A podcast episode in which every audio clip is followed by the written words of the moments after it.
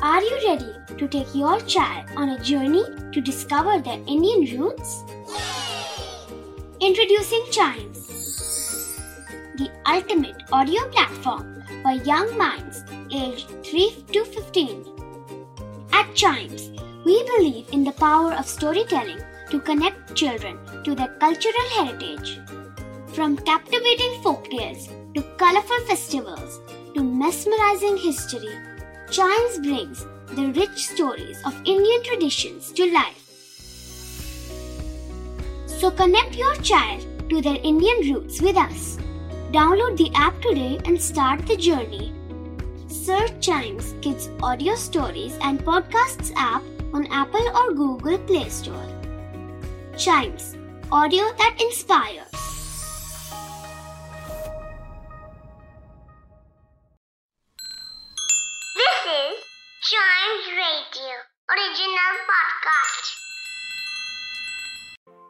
The Little Gingerbread Man, written by Gaston Herbert Putnam.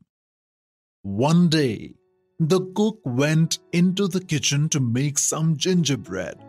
She took some flour and water and honey and ginger and mixed them all well together. And she put in some more water to make it thin, and then some more flour to make it thick, and a little salt and some spice. And then she rolled it out into a beautiful, smooth, dark yellow dough. Then she took the square tins and cut out some square cakes for the little boys. And with some round tins, she cut out some round cakes for the little girls. And then she said, I'm going to make a little gingerbread man for little Bobby. So she took a nice round lump of dough for his body and a smaller lump for his head, which she pulled out a little for the neck. Two other lumps were stuck on beneath for the legs and were pulled out into proper shape with feet and toes all complete, and two still smaller pieces were made into arms, with dear little hands and fingers. But the nicest work was done on the head, for the top was frizzed up into a pretty sugary hat. On either side was made a dear little ear, and in front after the nose had been carefully molded, her beautiful mouth was made out of a big raisin, and two bright little eyes with burnt almonds and caraway seeds. Then the gingerbread man was finished ready for baking, and a very jolly little man he was. In fact, he looked so sly that the cook was afraid he was plotting some mischief. And when the batter was ready for the oven, she put in the square cakes and she put in the round cakes, and then she put in the little gingerbread man in a far back corner where he couldn't get away in a hurry. Then she went up to sweep the parlor and she swept and she swept till the clock struck twelve, when she dropped her broom in a hurry and exclaiming, Lord, the gingerbread will be all baked to a cinder. She ran down into the kitchen and threw open the oven door, and the square cakes were all done, nice and hard and brown and the round cakes were all done, nice and hard and brown. And the gingerbread man was all done too, nice and hard and brown. And he was standing up in his corner with his little caraway seed eyes sparkling and his raisin mouth bubbling over with mischief while he waited for the oven door to be opened. The instant the door was opened, with a hop, skip, and a jump, he went right over the square cakes and the round cakes and over the cook's arm, and before she could say, Jack Robinson, he was running across the kitchen floor as fast as his little legs would carry him towards the back door, which was standing wide open and through which he could see the garden path. The old cook turned round as fast as she could, which wasn't very fast, for she was rather a heavy woman, and she had been quite taken by surprise. And she was lying right across the doorway, fast asleep in the sun. Old Mouser, the cat. Mouser, Mouser! She cried. Stop the gingerbread man! I want him for little Bobby.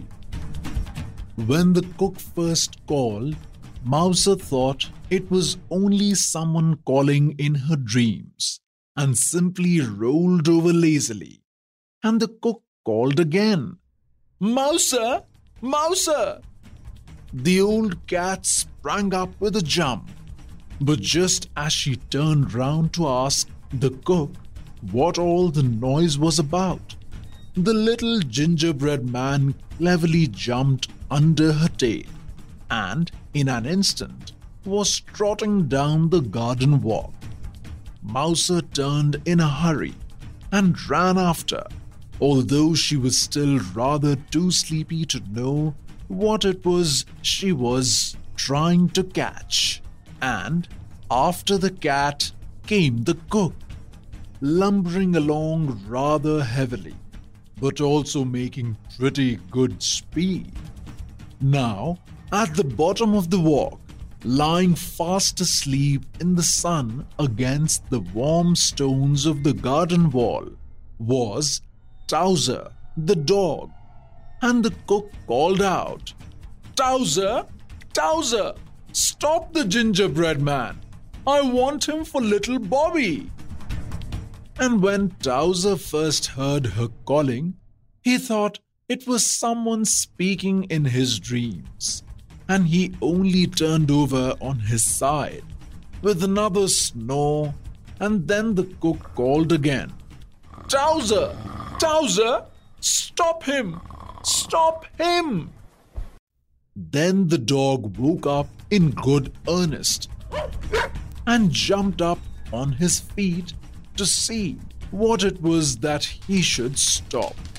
But just as the dog jumped up, the little gingerbread man, who had been watching for the chance, quietly slipped between his legs and climbed up on the top of the stone wall so that Towser saw nothing but the cat running towards him down the walk, and behind the cat, the cook, now quite out of breath.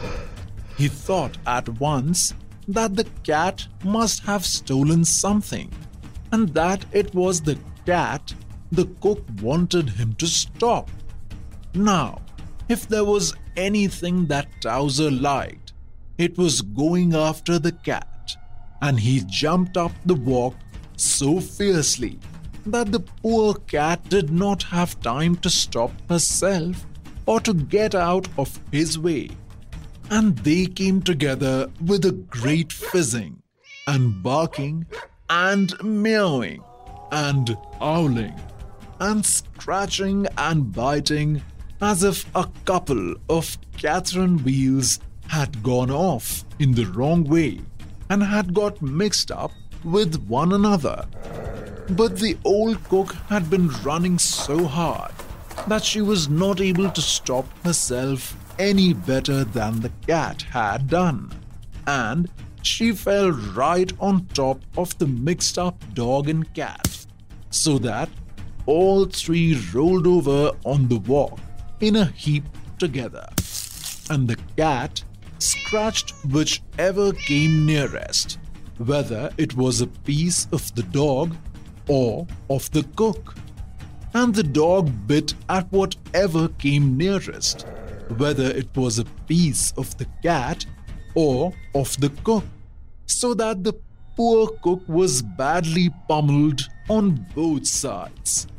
Meanwhile, the gingerbread man had climbed up on the garden wall and stood on the top with his hands in his pockets, looking at the scrimmage and laughing till the tears ran down from his little caraway seed eyes, and his raisin mouth was bubbling all over with fun. After a little while, the cat managed to pull herself out from under the cook and the dog. And a very cast down and crumpled up looking cat she was.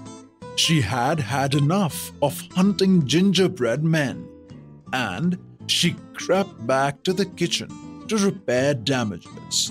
The dog, who was very cross because his face had been badly scratched, let go of the cook, and at last, catching sight of the gingerbread man, made a bolt for the garden wall. The cook picked herself up, and although her face was also badly scratched and her dress was torn, she was determined to see the end of the chase, and she followed after the dog, though this time more slowly. When the gingerbread man saw the dog coming, he jumped down on the farther side of the wall and began running across the field. Now, in the middle of the field was a tree, and at the tree was lying Jocko, the monkey. He wasn't asleep. Monkeys never are. And when he saw the little man running across the field and heard the cook calling, Jocko! Jocko! Stop the gingerbread man! He at once gave one big jump, but he jumped so fast and so far that he went right over the gingerbread man. And, as luck would have it, he came down on the back of Towser, the dog, who had just scrambled over the wall, and whom he had not before noticed. Towser was naturally taken by surprise, but he turned his head around and promptly bit off the end of the monkey's tail. And Jocko quickly jumped off again, chattering his indignation. Meanwhile, the gingerbread man had got to the bottom of the tree and was saying to himself, Now I know the dog can't climb a tree, and I don't believe the old cook can climb a tree. And as for the monkey, I'm not sure, for I've never seen a monkey before. But I am going up. So he pulled himself up, hand over hand, until he had got to the topmost branch. But the monkey had jumped with one spring onto the lowest branch, and in an instant he also was at the top of the tree. The gingerbread man crawled out to the furthermost end of the branch and hung by one hand. But the monkey swung himself under the branch and stretching out his long arm, he pulled the gingerbread man in. Then he held him up and looked at him so hungrily that the little raisin mouth began to pucker down at the corners and the caraway seed eyes filled with tears. And then, what do you think happened? Why, little Bobby himself came running up. He had been taking his noonday nap upstairs, and in his dreams, it seemed as if he kept hearing people call, Little Bobby! Little Bobby!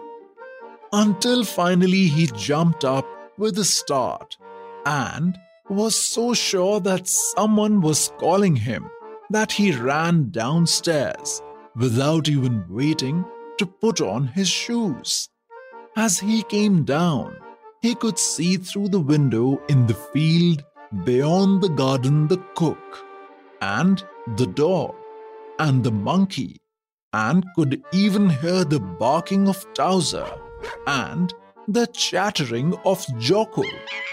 He scampered down the walk with his little bare feet, pattering against the warm gravel, climbed over the wall, and in a few seconds arrived under the tree, just as Jocko was holding up the poor little gingerbread man. Drop it, Jocko! cried Bobby. And drop it, Jocko did, for he always had to mind Bobby. He dropped it so straight that the gingerbread man fell right into Bobby's uplifted pinafore.